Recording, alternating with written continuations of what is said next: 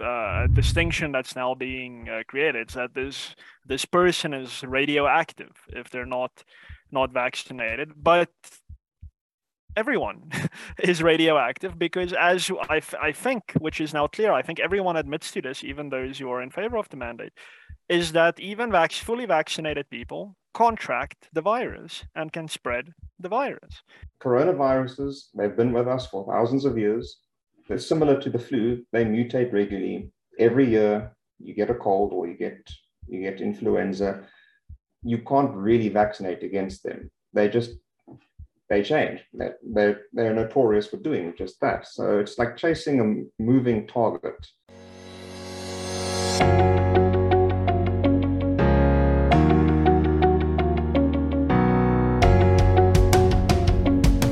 Hello, my name is Donald. I'm filling in for Petrus. Petrus is currently being tortured in the Tower of London for conspiring against the Queen. You're watching the number one media company Worldview. At Worldview, we explore everyone's perspectives on all things that can broaden our worldview. Today, we're going to have a discussion focused on the proposed vaccine mandate and firearm laws in South Africa. We are joined by Martin van Staden, a jurist at the Free Market Foundation, and Jonathan Wright, a board member at the Safe Citizen Campaign. So, Martin, uh, let's start with you. Is this new vaccine mandate legal. So what's what's the legal route in this new vaccine mandate?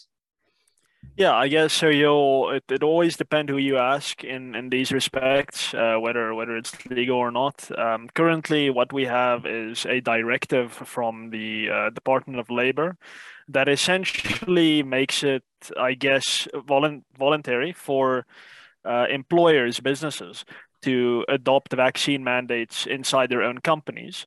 Um, now that's that's pretty standard, okay position that I, I'm not too too uh, uh fussed about. I, I think it's probably a bad choice for staff morale and so on. And I think there are a few ethical qualms about that, but legal and great.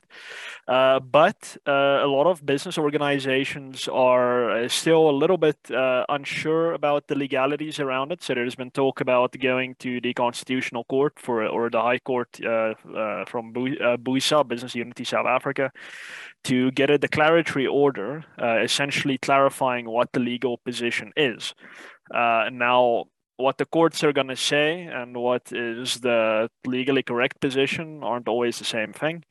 Uh, what the Constitution currently says is that everyone has, Section 12 of the Constitution, everyone has a right to uh, bodily integrity and that and also the right not to be subjected to medical experiments. I don't think the vaccine is an experiment but uh, that's that is in the constitution.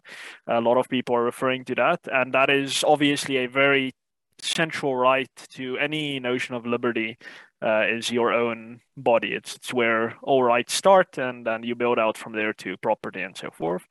But then you have something called Section 36, one of the Constitution, the limitations provision. And this is the so called weasel clause that everyone who uh, is interested in, in getting around rights always refers to. They say, oh, yes, you have a right, but Section 36. Uh, and that basically says that the government may limit any right in the Bill of Rights, including the right to bodily integrity, if it is reasonable, reasonable and justifiable in an open and democratic society based on freedom, equality, and human dignity. And then there is a little list of things that the courts can take into account, and uh, a few of them is the nature of the right it's being limited, the uh, purpose for which it is being limited, the importance of that purpose uh, whether there are there is a rational connection between uh, the limitation and the goal of the limitation, uh, whether it's proportional the the limitation, whether uh, it's about whether you're using a sledgehammer when you could be using a scalpel. And then the uh, last item uh, is whether there are any less restrictive means that you could use instead of limiting the right. Uh, so that is the, what the Constitution says, and this is what the courts will inevitably have to deal with: is asking is saying yes you have a right to bodily integrity but uh, is your right being legitimately limited my answer, if there is a national governmental uh, vaccine mandate imposed on South Africa, would be no. Uh, they do not uh, uh, meet the Section 36 test. Uh, I think there are less restrictive means available. They're actually abounding. They could use persuasion, they could use education, they could wait for these new pills coming out of the United States that makes a vaccination unnecessary. Um, they could also start respecting acquired immunity and so forth. So there are uh, quite a few less restrictive means available. And I also think the nature of the right to bodily integrity is so central uh, that you cannot just make a standard argument for yeah it's in the public interest to limit this right so let's do it i think that's that's a little bit weak source so i think it's it's not legal to have a political vaccine mandate i think that uh, businesses should be left alone to make these decisions for themselves but again i say i think it would be unwise for them to make that decision, but I think they should be allowed to do that. There shouldn't be any state involvement in this. But the courts are almost always uh, on the uh, uh, opposite side of what I think uh, the legally correct answer is. So we might find a situation where the courts would say, no, it is legal, and yes, the the, vac- the political vaccine mandate does satisfy Section 36. So that might happen, uh, but we'll see. Uh, this is probably only going to happen in the new year.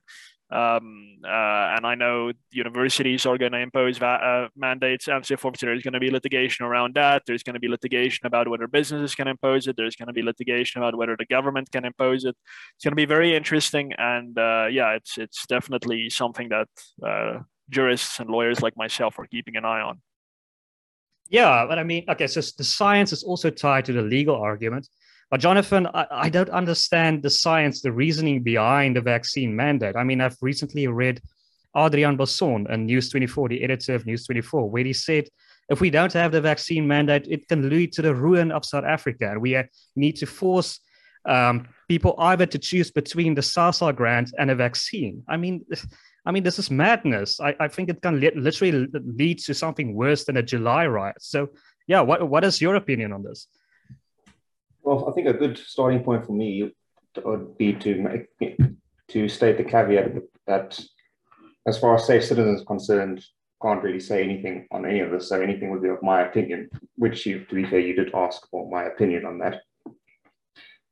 Uh, the notion of a vaccine mandate doesn't really make much sense to my mind, just on a comparative basis to countries that have very high rates of vaccination to South Africa, which is very low. I believe fully vaccinated is 25, 26%, although we must bear in mind that fully vaccinated is a moving term these days. So once you start, okay, where is it going to stop? Will it stop? Probably not. And even on reaching that desired outcome, uh, well, we've got to deal with the vaccine hesitancy, which I don't really like that term. I think it's a euphemism. And it really encompasses two things hesitancy and rejection. There are some people that just absolutely don't want it. They're not hesitant, they don't want it. End of story. And then there are people that are, okay, I will be swayed, I'm open to being swayed. Uh, so those are two different people. And I think a broad stroke uh, categorization doesn't work very well. Uh, at present, we are sitting on very low death rates even if the cases are spiking. Well, since the beginning, I've been saying that we should not be focusing on cases. Uh, deaths are the most meaningful thing. Uh, we heard a fair share of the hospitals are overwhelmed and all of that, although I haven't exactly seen videos and images uh, rushing to the internet to show that, but uh, I may be wrong. Just because they're not there doesn't mean it doesn't exist. Uh, and yeah, so comparatively, Europe is on these very high rates of vaccination, and they're sitting in the throes of their fourth wave, fifth wave, or whatever number it is on now. Uh, we are at the point where we expect a fourth wave. Historically, for the last two years, there should be another one about now. I know last year I said, well, maybe this is over because we're supposed to be in the was the third wave at that point, second uh, and look, the death rates are very low, and then they ticked up quite a lot over the next two or three weeks. So we're mid, almost mid December now. A lot can happen before the end, but I think the talk of to talk vaccine mandate at this point is premature. Yeah, it would be interesting if they actually pull through and do it. But uh, Martin, what is the story behind your namesake, Martin Kingston? I, I saw the CakeNet um, debate that you did. Does, does he have a conflict of interest in pushing the vaccine mandate? I, I have no idea about whether he has a conflict of interest or not. I know uh, Roman Cabanac did a, an interesting video on that, um, and I would invite your your viewers to have a look at that. What I can say about Mr. Kingston is that uh, he is certainly in favor of a vaccine mandate. Um, he's uh, uh, it, it, seems to be a relatively new view. So uh, preparing for that CakeNet interview, I did go back a little bit to see where this idea comes from, and uh, his position used to be quite good. Uh, in August, for instance, he talked about. Um, uh, uh, the necessity of getting more people vaccinated, and him and uh, Business for South Africa would be working with community associations, local government to encourage more people to get vaccinated. And I thought that was pretty good. Um, I personally am not a, a an anti-vaxxer. This is also a very problematic term that's that's being thrown around. I'm I'm pretty okay with vaccines of this vaccine whether it is a vaccine or not i'm not entirely sure but it's medicine. I like medicine uh, so it's that's great. Um, it seems to work in in uh, for certain uh, aspects of, of the disease so that's also great. So i think if you're vulnerable you should get vaccinated. And i think mr kingston and business for south africa were on the right track uh, as late as august saying let's uh, let's go around the country and, and encourage people to get vaccinated. Uh, now that that that tune has changed, um, and and it's it's now all about the vax mandate, essentially saying that, uh, and he said this on the interview that we have to use all of the tools at our disposal to beat COVID. Now, that is, in my view, a, a relatively problematic sentiment. Yeah, like the tanks. Uh, yeah, yeah. So, so I, I think I've, I've had COVID in August as well. Uh, I, I, I went into it thinking I'm a young guy. I'm gonna, I'm gonna breeze through this. Uh, it was the sickest I've ever been. Uh, it's, it, it was terrible. Uh, COVID is not a nice disease, and I think there is definitely a public interest in us uh, fighting against it, but it is it is not. And I say this as someone with no medical training whatsoever. It simply is not an existential threat. it, it is not the end of humanity. The placard saying the end is nigh do not apply to this pandemic this is not the end. This is not an existential threat to human civilization. So i i do not believe we should use all the means at our uh, that that are potentially at our disposal to beat uh, to beat this particular um, uh, disease. I i think that uh, we need to use a scalpel. We need to identify people who are at risk uh, people with comorbidities older people. Uh, we need to make them understand that they have a vaccine at their disposal that is in South Africa free, uh, and they could get that. Uh, we, we, we need to make them understand that. Uh, I know a lot of people in South Africa are not, not aware of it. Uh, so get the word out there. But forcing everyone, regardless of their own medical profiles, uh, their own, uh, I, I, think the word is contraindication, uh, their own vulnerabilities, to vaccines, just saying no, everyone must be vaccinated, that is very reckless. That is that is not a a, uh, a, a rational or a reasonable or responsible approach to a to a medical issue, from my understanding. Uh, every individual person, all 60 million of us, should speak to our doctors about that. They should make a medical profile of us and make sure we are not uh, uh vulnerable to to more severe side effects or even death from getting this thing uh, rather than having some guy at the top and in an office saying listen no vaccines are safe get it i think they're safe in general but uh, i cannot i cannot tell someone else that it will be safe for them uh, uh that is something they can only determine with their doctor um, so I think that the sentiment that Mr. Kingston has and that uh, the organization that he re- represents has is problematic in in various respects. Uh, uh, we, I, I, don't think we can afford, and I, I, I say in, in, the South African context, but also uh, in the global context, I don't think we can afford to cede this principle. Now, true, there are other vaccine mandates that have existed throughout history. Uh, all of them have been more limit, far, far, far more limited than what is contemplated with the COVID 19 vaccination.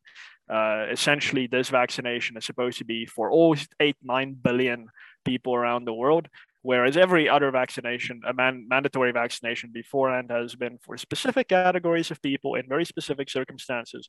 Uh, and even then, I think that there might be some ethical uh, issues with those historical mandatory vaccinations. Uh, I think fundamentally people should be uh, uh, should see what the benefits of vaccination are, and then if they are rational, as I believe all people fundamentally are, they will get vaccinated.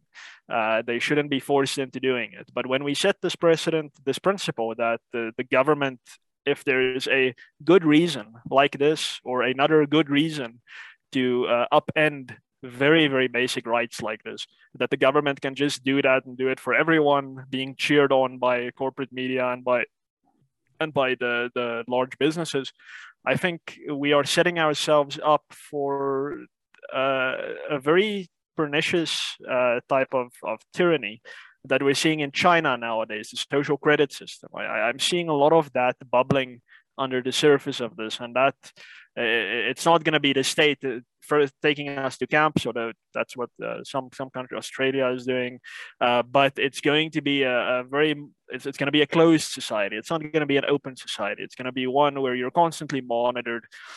You're going to be checked whether you've got your 10th booster shot so that you can buy a garage pie or something. Uh, that's to me, that's just unacceptable. Uh, as as pro vaccine technology as I am, to me that that thought is just rep- repulsive. We don't want to go there as a society. Uh, we're going to have a lot of trouble walking back that principle once we set it. Uh, because uh, currently we're having trouble walking back previous principles because when we complain about this people say no but we did it with polio we did it with yellow fever so let's do it again that these people are proving the slippery slope is not a fallacy so uh, i would rather we hit the brakes the handbrake here and not not uh, continue down the slope that we've already started on. Um, uh, I, am not interested in living in that society. Sorry to jump in there, but I'm also old enough to remember when it was just three weeks to flatten the curve. yes. wow, you must be very old. Um, so, but but I mean, the, I think also like the elephant in the room is that I mean, perhaps this is a treasonous thought, but that the vaccine is not technically really a vaccine in the sense that it makes you immune from the disease. It only reduces hospitaliz- hospitalization rates. So I think a lot of people think, okay, vaccine, the word, we need to get, we need everyone to get it because it solves the problem. But that's not really the case. Isn't that also the problem? Don't you think, Jonathan? It's the terminology. What to, yeah, what to call it, I don't know to me, a vaccine always meant okay, once off your polio shot, done, you're immune for life. Measles, done, you're immune for life. Uh, those sorts of things. This one is like okay, no, there's there's the first one, and then you need the second one. Okay, now then there's the booster shot, which is brings in the whole. It's a moving target, and I'm no by no means a medical doctor, but a lot from what a lot from what a lot. Sorry, I sometimes fall over my words like that. From a lot of what I have read, uh, coronaviruses, they've been with us for thousands of years. They are, the common cold is one of them. Uh, I'm not sure how the whole categorization or family tree works for them. But like similar to the flu, they mutate regularly. Every year you get a cold or you get you get influenza.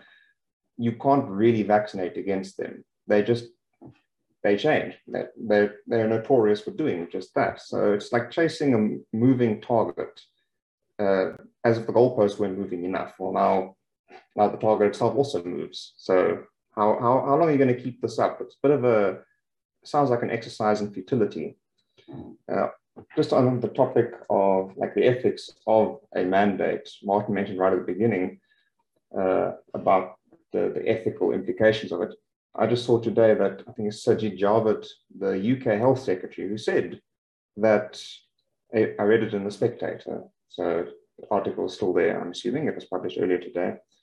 He said that a a vaccine mandate would not be an ethical thing to do. Now, whether he stays on that position, because we all know politicians are so good at holding a position and not changing ever. Like Ramaphosa. Uh, But that's just what he said. And I mean, the UK is not someone to really, I think, sniff at on these things. They they went the full tilt as well. They did the whole lockdown thing. They've gone through the process. They vaccinated a significant proportion of their society. Uh, and even while continental Europe is in meltdown all over again for I've lost track of how many times, the UK is functioning pretty much like it was before the whole hysteric, hysteria began. And well, that's something that media also needs to turn down on. It's the hysteria of it. Uh, it's very difficult to tell what the messaging is. It's very conflicting. It's all over the place. But I don't think one could really expect too much more from uh, what has become just the clickbait revenue models that most media houses tend to go for. Most websites based uh, entities seem to go for these days. So clicks makes revenue. Mm. Yeah, it's interesting. I mean, I, I literally saw today a news article that said that the Omicron virus, I believe, is the new variant, is spreading faster than all the other variants. And then you read an article that says, okay, but the death rate of these this new variant is way lower. So the one uh, portrays it as, oh, that's super fast. It's almost going to kill us. It, it doesn't mention the death rate, but the other more conservative outlet says, okay, but it spreads fast, but the death rate is low. It's like two conflicting worlds. But Martin, don't you think it's also like a, a sort of a class system? I, I know there's recently a video where a person went to Austria where they have the vaccine mandate, where they force people not to go to restaurants or whatever if you don't have the vaccine. And he says a lot of people see it as those who don't get the vaccine is like lower status. They're stupid. There's this there's a sort of a smugness with people who get the vaccine. I'm the smarter person. I'm for science. Mm. Isn't that mm. isn't that also a factor here? Oh yeah, absolutely, and it's it's extremely dangerous. So it's it's more it's not that they're they're stupid or that they are lesser, but it's it's that they're dirty.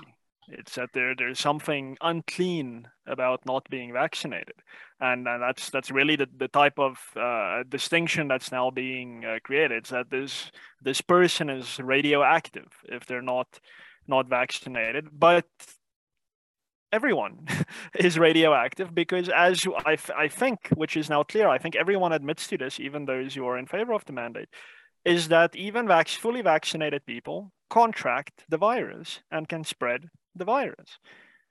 You, you they might be less contagious, uh, uh, uh, but nonetheless, you can still get it, and there is no guarantee that if you're in a room full of fully vaccinated individuals, that uh, you cannot pick up COVID there. Uh, it, it seems to me to have happened now, especially with Omicron, uh, as it started to spread around the world. but that's just what I've heard has been admitted time and time again: is that this vaccine only make sure that if you get COVID, your body would be prepared for it and that you will uh, uh, have a, a, more mild experience of it and that you will probably survive it. Uh, the, the chances of surviving it without the vaccine are also very, very high uh, for most people. But the vaccine makes your chances even higher, and that's great. I, I think that's excellent. Um, but this new, this this absolutely atrocious propaganda campaign uh, that's pitting not only the state against the unvaccinated, but pitting the vaccinated against the unvaccinated is is incredibly dangerous for our society because it, again it goes back to setting principles that we're going to struggle to roll back because now we have this situation where we're making we're making ordinary people super aware of public health issues.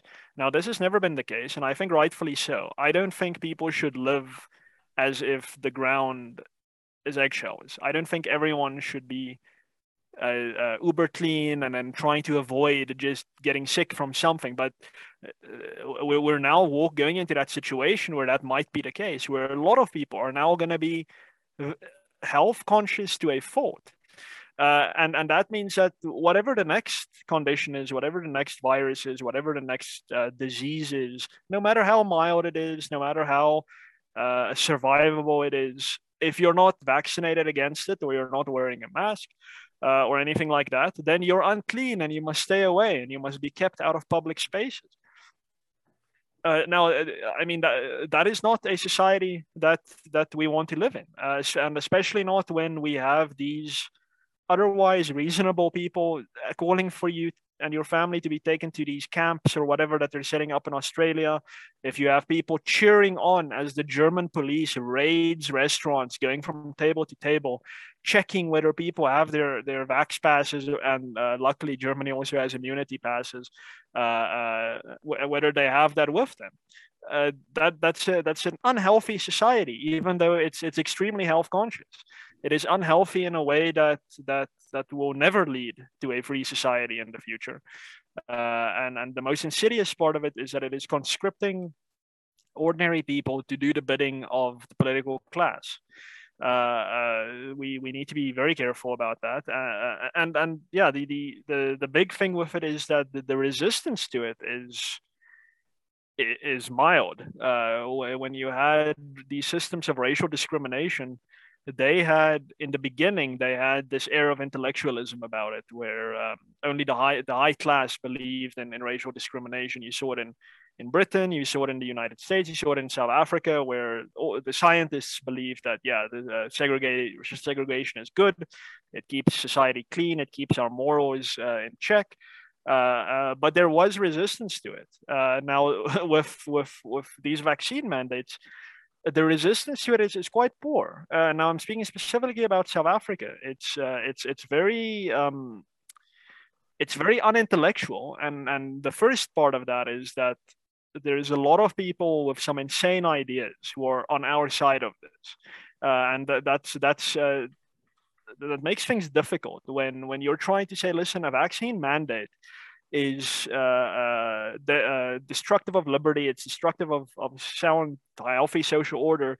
And the guy next to you says, yes, I agree with everything he says. And those 5G towers are poisoning us all. And Bill Gates is trying to kill us. Or it makes uh, us you, magnetic.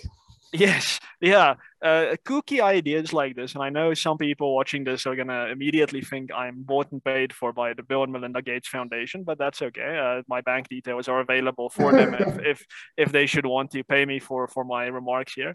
Uh, we have a PR issue here. There's a, a deficit uh, between the pro mandators and the and the anti mandators, not the anti vaxxers uh, and and that's something that that's gonna make things difficult for us. But thankfully now, now that uh, President Ramaphosa has, has mooted this issue and said they we're looking at it, more and more uh, credible organizations are coming out against the vaccine mandate, uh, and and I'm I'm hoping that that continues and that uh, uh, we can we can beat the government and the political class on this at an intellectual, at a well-reasoned, at a at a sane, non-hysterical level.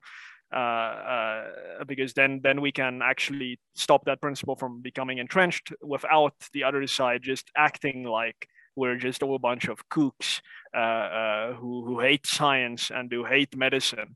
Uh, so we have a risk there, but uh, let's let's work at it. Yeah, absolutely. Um, I've heard in the new camps they're setting up, we're planning on setting up in like Austria and Germany, they can have showers that you have to go in that's clean you and you shave. No, I'm joking. No. no let's hope that doesn't happen because I mean the irony would too, be too much. But um, yeah, I mean, what's next? I mean, uh, are they going to mandate that we exercise, that we stop eating sugar? Because I mean, there's probably a lot of things that are far worse than the COVID. So, well, we just what... got a sugar tax, and it ruined a lot of foods. I'll say that. So we're on that slope already, I think. Yeah. No, it's it's yeah, it's dangerous ideas that are floating into the government that's thinking it's it's our daddy. But yeah, on this note, or to pivot, Jonathan, what what is the Safe Citizen campaign? And yeah, I, quite frankly, I don't know a lot about gun rights in South Africa. But yeah, what is the Safe Citizen campaign and what are you hoping to achieve? So the Safe Citizen campaign is a relatively new, probably one of the probably the newest organization of firearm rights uh, activists or activist groups on the scene. Uh, we officially started, if I recall correctly, October last year, beginning of this year, we actually started making a, a push to get our name out there, uh, publishing an article to here, getting a, appearing on a radio show there, that sort of thing. Um, basically, Safe Citizen campaign isn't necessarily purely a firearm rights focused entity. the like the name suggests, it's well, it's for safe citizens, whether they be fire, firearms, uh, anything related to self-defense, because it really it is a it's a multifaceted approach, if I can call it that. There's more way, there's more than one way to skin a cat, and a firearm is not the only way to keep yourself safe. And it's all good and well that that the government doesn't take away your guns, for example, but then they ban pepper spray. This is something that a lot of Europeans are quite familiar with, for example. Uh, and so, yeah, I think that's probably in a nutshell the best way to put it. Okay, but our, um, our, our right to own a firearm? Is it is it under threat? I don't know. Can you perhaps explain that to our viewers? The right to own a firearm in South Africa has been under threat since the day this country became a union, and probably before that. So it's not a new thing. Although in the last few years, well, since 1994, you can say with strong conviction that, well, now everybody's at equal risk. So there's certainly equality in that regard. Uh, it's no longer a purely race motivated thing. Like the apartheid government didn't like the idea of black people having guns. Uh, and the colonial authorities back then especially didn't. In fact, we got two little civil wars out of that, one of which was the Basotho War of the Gun, which Gideon Joubert loves to talk about. He's from Xhosa, uh, I believe. And so, yeah, the ANC is no friend of ours in this regard, or at least they have strongly indicated that they're not. Uh, I mean, after all, they appoint the commissioner of police, they appoint the civilian secretariat and people like that, which is where the most recent uh, amendment bill proposal came from. Uh, and well, fortunately, there was such big blowback uh, in general. And Dear South Africa helped quantify a lot of that because they really are a great entity for civic engagement and just collecting the public's views on matters, whether it's this thing with Shell, whether it's vaccine mandates, as they're doing now, and we just spoke about, and the Firearms Control Act Amendment Bill, which they did a few months ago as the submissions came to a close. So we are very much trying to make sure that doesn't happen. And Safe Citizens is not alone in this. There are other organizations as well, uh, some of which are not even necessarily even firearm rights focused. They can't just be civil civil liberties focused. I believe AfriForum was also quite vocal on like, no, this is not okay. I'm not sure about Sakeliga. I seem to remember that they were, or they may have said a few things. But my point is that uh, this is quite a this is a very very broad issue. It's got a lot. There's a lot of sectors of society that have an interest in preserving farm ownership rights and we should probably add at this point that it's only a statutory, not even a statutory right, it's a statutory privilege because it's so conditional and there are so many hoops to jump through, a lot of which are quite irrational and just completely pointless. Martin, what is the Bill and Melinda Gates Foundation's position on this? No, no, no, I'm joking. Um, uh, did Bheki Cele try to take all our guns? I, I, really have to admit, I don't, I'm not very clued up in, on this issue. Uh, did mm. Bheki Cele, was that his intent? So well, if you read the, sorry, go ahead, Martin.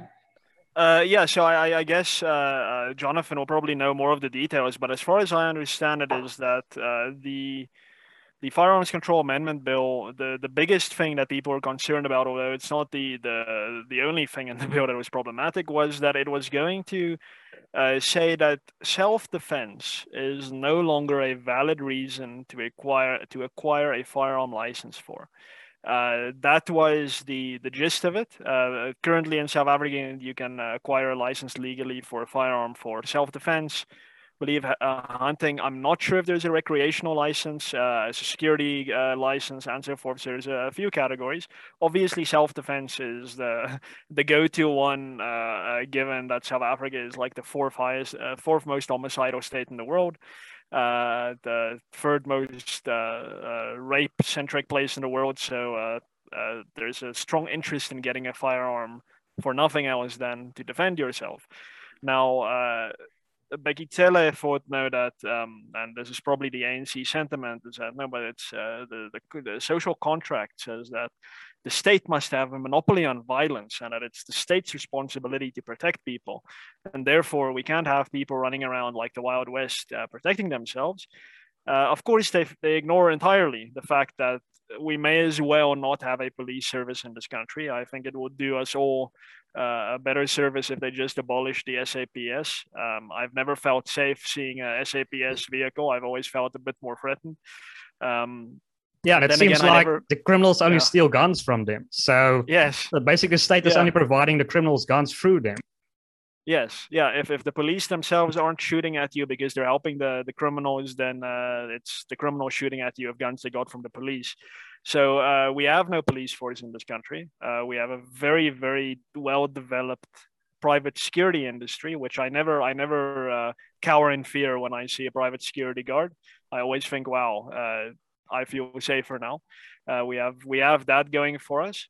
Uh, and this doesn't sit well with with our government, and they wanted to take away this this privilege to a, a, firearm for self-defense. But that's not the only thing they did. Uh, they're also regulating private security companies now, uh, saying I think in the the newest act, I think it's a private uh, private security industry regulation act or something uh, it requires you uh, private security firms to have majority South African ownership because we don't want a foreign private security invasion or something in South Africa. I have no idea what their reasons were was for this this silly innovation, but the point is they're curbing uh, the the health of the private security industry as well. So if you're asking whether the ultimate intention of government and Bheki Cele in particular is eventually to have a disarmed South Africa entirely? I would say yes. I, I think he's actually said that, and I, I don't think he's the smartest uh, in the box. So I think he may have just misspoken, but I think he has said that we want to disarm the civilian population. I think he has said that. Uh, so I think that is their ultimate aim. I don't think they're going to succeed in South Africa. Uh, as someone who works in public policy, a lot of the positions that I have to take are often uh, framed in a racial way. So I am against expropriation and so forth. And when I speak against it, then predictably the interviewer on the radio show or television brings in a racial aspect. A lot of the callers bring in racial aspects. But on firearm rights, none of that. Uh, when I speak in favor of firearm rights, uh, maybe the journalist interviewing me may have an issue, but the callers, black, colored, Indian, are all in favor of firearm rights. I've never interacted with a caller uh, who is against firearm rights. So this is something that really cuts across uh, the racial divisions that we have. Uh, I think most South Africans uh, are pro firearm rights, even though they don't have firearms.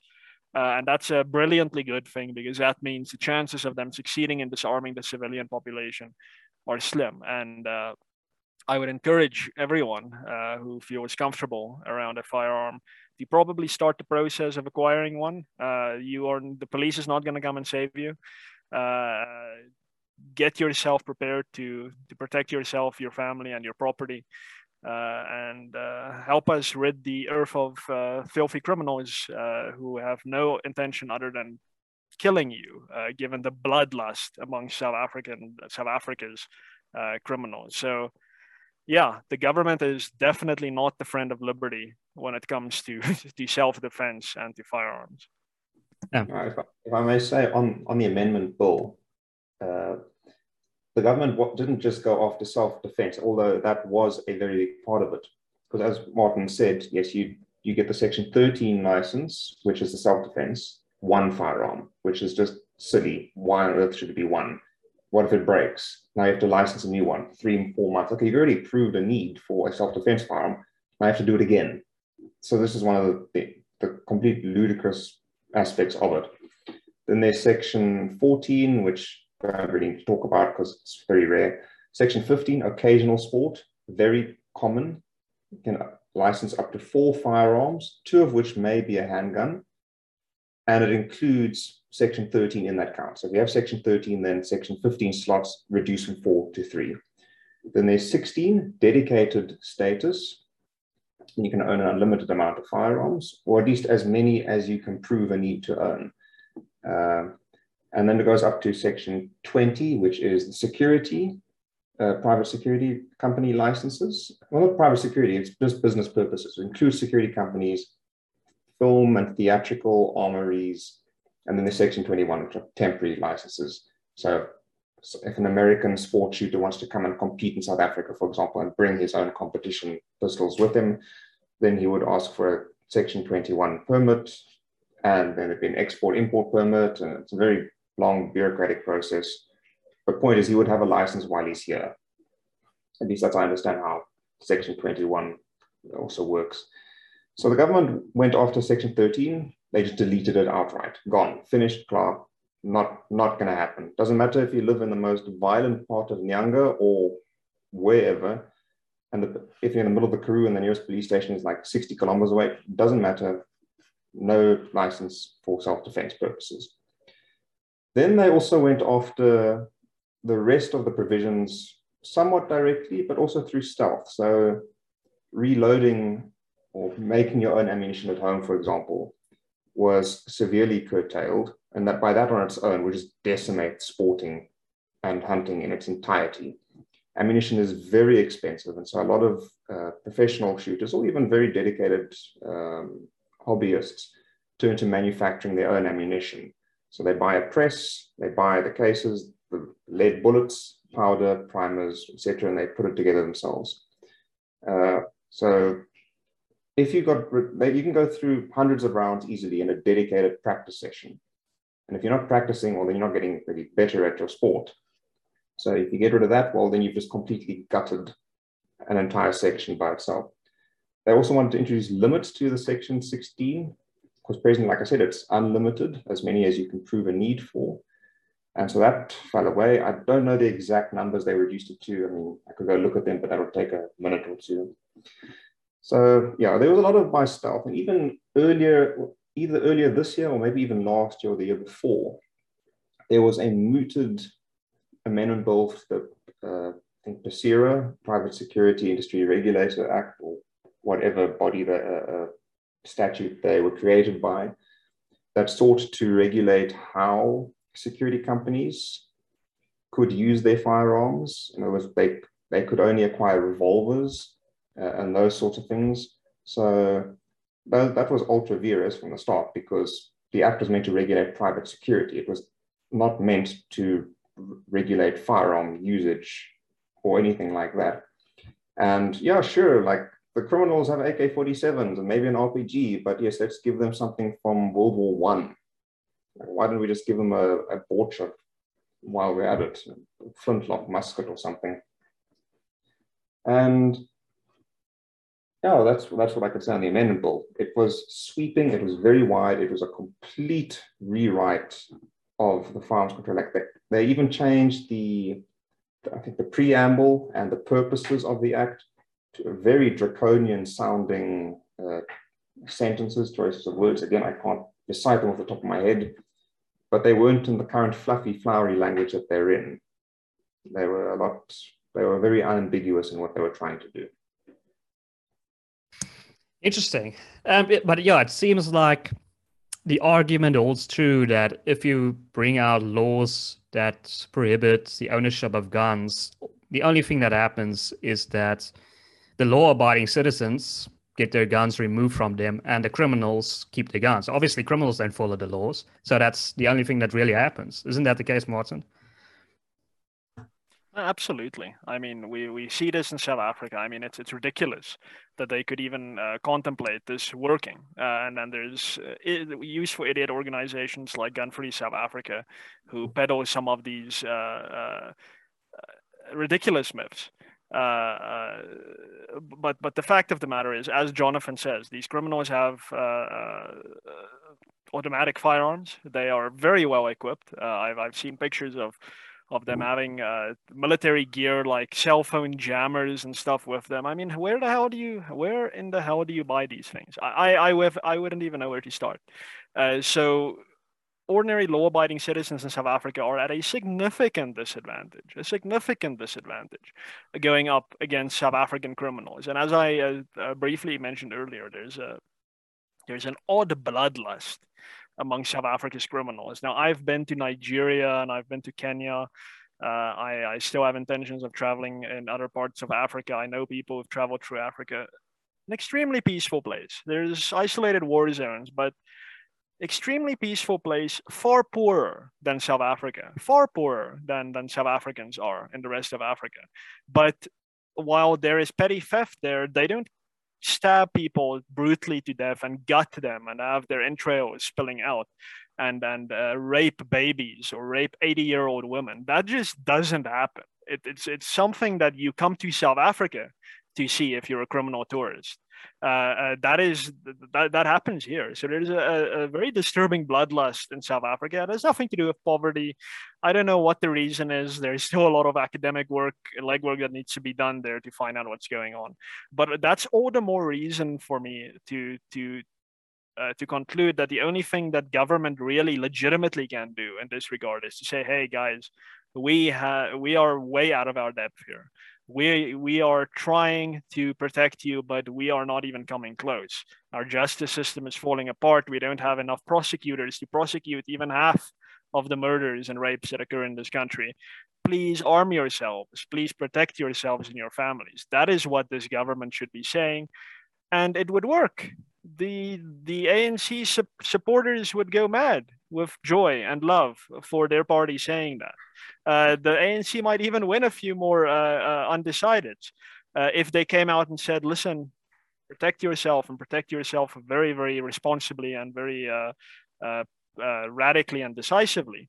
But that's not what they're doing. they, it's assisted by Gun Free South Africa. They they're operating under this thing of you know the the only police and the army should have have have these weapons and uh, uh, the, the, chances of you being killed with your own firearm is so much higher so therefore you should just be defenseless uh, if someone comes into your house because if you don't have a firearm they they won't be able to kill you it's not like there's knives and rocks and stuff to to kill you with uh, so that's that's the government's approach, uh, and and it's so blatantly obvious that that's a power grab simply because they have no democratic mandate for this. Their supporters don't want this. So it's all about uh, uh, securing the state and trenching the power of the state, which is diminishing. Our state is collapsing. So they, there's a rapidly diminishing state capacity in this country, which ups the ante for them to uh, make sure that civil society's power at least reduces with them. Uh, so that's that's that's a big part of it. Uh, and and then you can also get into, I guess, I guess call it conspiracy theories about the government wants to engage in expropriation without compensation. And they know that a lot of people are going to are not going to be too keen on that uh, when when when the moving trucks are driving up the road to come and move you out of your own property. Uh, a lot of people are potentially going to shoot back. And the government is definitely intent on pursuing more and more of these backwards anti liberty policies and going forward, uh, at least for as long as they remain in power, which is hopefully not long, in, uh, long anymore. Uh, so that that may, might be underlying a lot of what's happening here, uh, and all of that puts law-abiding citizens at more of a, a disadvantage. And then my message, I guess, to to ordinary South Africans is really stop uh, uh, uh, drop the the the the mysticalness that with which you treat the law. I am pursuing a doctorate in law as we speak. I have nothing but respect for the law as an institution, but uh, at least be aware that there is a very big difference between the law and what is right, what is moral. Uh, the opinions of a bunch of politicians being written into a piece of legislation should not, in my view, just qualify as a law that is meant to be obe- ob- obeyed in conscience. Uh, you should obey it as a matter of law and as a matter of not going to prison. But whether you should obey it as a matter of conscience, I don't think so. Uh, I think drop a lot of the uh, the the reverence with which we treat uh, the law that is written by people like Bheki Cele. Uh, and uh, once we make that mental shift, at least, uh, we open the door to some creative things happening in South Africa, to state-proof communities, state-proof businesses, state state-proof individuals, and hopefully a different democratic outcome in our future next few elections. Mm, absolutely. And it's interesting that you mentioned the bloodlust because I mean I've also been to African countries like Namibia and Rwanda and it's they, they almost speak like with a they, they can't understand South Africans. They see they say I, have actually been in Namibia and the, the people say that those people over there are savages in South Africa, the, the place where you are from.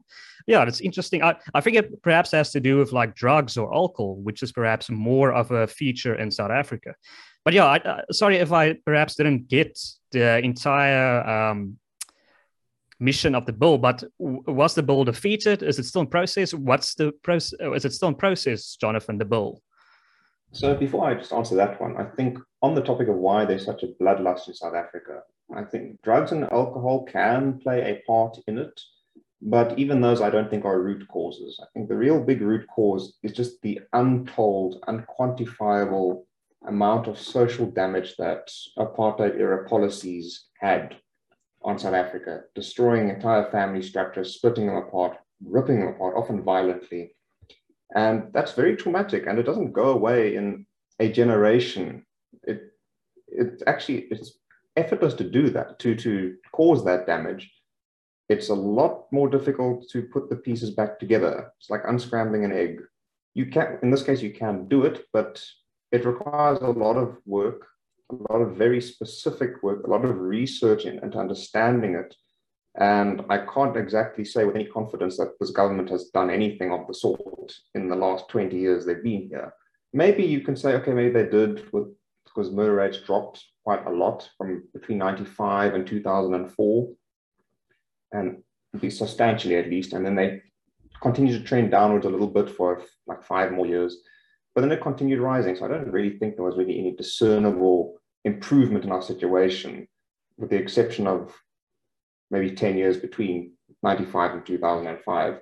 And you can say, okay, there was something there, but I don't think it was substantial because we're now in the 10, 11, 12 consecutive year of homicide increase. Uh, we're nearly at 38 per 38 murders per 100,000 now. I forget the exact number. Point is, it's going up. And as Martin said, fourth most homicidal na- nation in the world. Well, I think he doesn't quite give him the credit. I think we're actually fifth. what a wonderful, what a wonderful improvement. uh, but even on the whole uh, uh, sense of the draconian nature of firearms control in South Africa, I asked, I, do, I made a, a Promotion of Access to Information Act request to to the police ministry in 2017. And I asked them, okay, how many unregistered firearms have you recovered on, to date in a, in a certain time span? I don't have the exact details. But the point was that the amount of firearms that they recovered and doing the basic math worked out to assuming there are 2.5 million unregistered firearms in South Africa, it would take, okay, they, yeah, in 10 years, they recovered 30,000. So that equates to 3,000 farms a year. And in that case, it will take 833 years to recover all, point, all 2.5 million estimated unregistered ones, or 1,166 to recover all 3.5 million such, or 3,666 years to recover all 11 million, because no one actually knows how many unregistered ones there are. There's just this, it's probably this, it could be that, and they're very, they're, there's a very wide variation. Point is, the rate at which the police are collecting them or recovering them makes it a completely nonsensical and ludicrous goal because it's not a static number. We have very porous borders. You can manufacture firearms at home with, with rudimentary um, welding and metallurgy skills. Although, granted, I won't be the one to volunteer and, and test out your firearm. But point is, you can make homemade firearms, not very safely, but make a way if you need it to back to your question of where's the bill now, well, it's kind of, I think, a, a bit of a, a state of purgatory. We haven't heard much about it since the comments closed. My guess is that with the massive rejection of pub, like the public uh, participation process, at least at least through uh, DEAR South Africa, where they can actually quant- made a report and could quantify all of the submissions that they received which went on to the police ministry as formal submissions in the public participation process. It was an overwhelming rejection. At uh, I think 140,000 submissions, I might be a little bit off, but it it it wasn't even like 10 to 20% approved of it. It was like, no, no, no. It was more like, it was over 90%. It was massive. There, there's no, like any right thinking politician who actually cared about the law, the institution of the law, public policy, safety and security and stuff like that, or what South Africans just generally think, would not go ahead with this. They would kill it right there. Not only would they kill it, they would actually start a new bill to liberalize significant aspects of the Firearms Control Act. Uh, some of you may remember some of the images that came out of the Central Firearms Registry a bit earlier this year. I think it was around May, June. Floor to ceiling, reams of paper. And you know how heavy paper is. There are literally tons of paper in the Central Firearms Registry building. Wonderful fire hazard. And those were all just um, the amnesty uh, applications, which is a whole topic by itself. Suffice it to say, it was completely pointless, stupid. Like there was no reason to do it, and it all but collapsed the Central Firearms Registry. Uh, and yeah, that's all I can really say about where the bill is now. I, I think the the bill has been withdrawn. So, la- end of last month, the 25th of November, the portfolio committee said that they have uh, decided to no longer prioritize the bill and that it is now back on the shelf, basically. So, I think that's a little bit of good news, but they can reintroduce it at any time, as far yeah, as I understand. Yeah, and on just on that, like you say, they've withdrawn it for now and they can reintroduce it. The thing is, they have kind of done this. The bill isn't necessarily a new thing there are, there are large sections of the bill that have been floating around since 2006 when the last Amendment Act was passed to the Firearms Control Act. That act bill by itself included a lot of things. A lot of it was cut out. Some parts were changed, some parts were accepted, not many, I don't think. Then they tried again in 2015, and everyone, it was just after the, the Firearm Summit, where they had a very big, very promising public participation process. Farms organizations were there, countries, South Africa was there. Everybody was there. Everybody thought, okay, cool, this, this is good. This, this can mark a very significant change. I mean, it seemed that a, a, a conclusion that the portfolio committee seemed to draw from it was we need to consider the person register the firearm as opposed to the current license the person and license the firearm. And well, then color everyone shocked when in 2018, all of the things that were in the 2006 bill came back and more. So that one died a very unceremonious and quick death because, again, it, the bill was leaked prematurely. So there was a lot of egg on everyone's faces in the police ministry when when they sat there and, like, no, it's not ours. Yes, okay, it kind of is. And then they just, okay, no, it's off the table, whatever. Then it came back this uh, last year. I think it was last year. No, it was this year because they published it this year. And again, everything from 2018's bill, everything from 2006's bill, that they, they've got a very strong habit of doing this. It's like, what do you think is going to change? People aren't getting more supportive of your notions. You keep publishing it, it keeps getting rejected. Try something new. Maybe something else will happen. Yeah, the, gentlemen, I see our time is running out. I think the conclusions that we can reach is that um, don't get the vaccine because it will make you magnetic, and if you have a gun, you can shoot yourself. But yeah, last words. Um, uh, where can we find you, Martin? Go ahead. Yeah, thanks. Uh, great interview. Uh, my first main port of call is uh, uh my website. That's martinvanstaden.com. Uh, you'll find all of my articles there, all of my media appearances, a short bio, and all of my uh, social media stuff. But I'll go through them quickly. Uh, I'm active on Twitter. That's at Martin underscore ASFL. And on Facebook, that is facebook.com forward slash Martin van Staden Liberty, one word. Um, and yeah, that's uh, basically where you will find me. Please also uh, visit the organizations that I'm involved with, chiefly the uh, Free Market Foundation, that's freemarketfoundation.com, and uh, Sakeliga, which is an independent business community, that is sakeliga.co.za.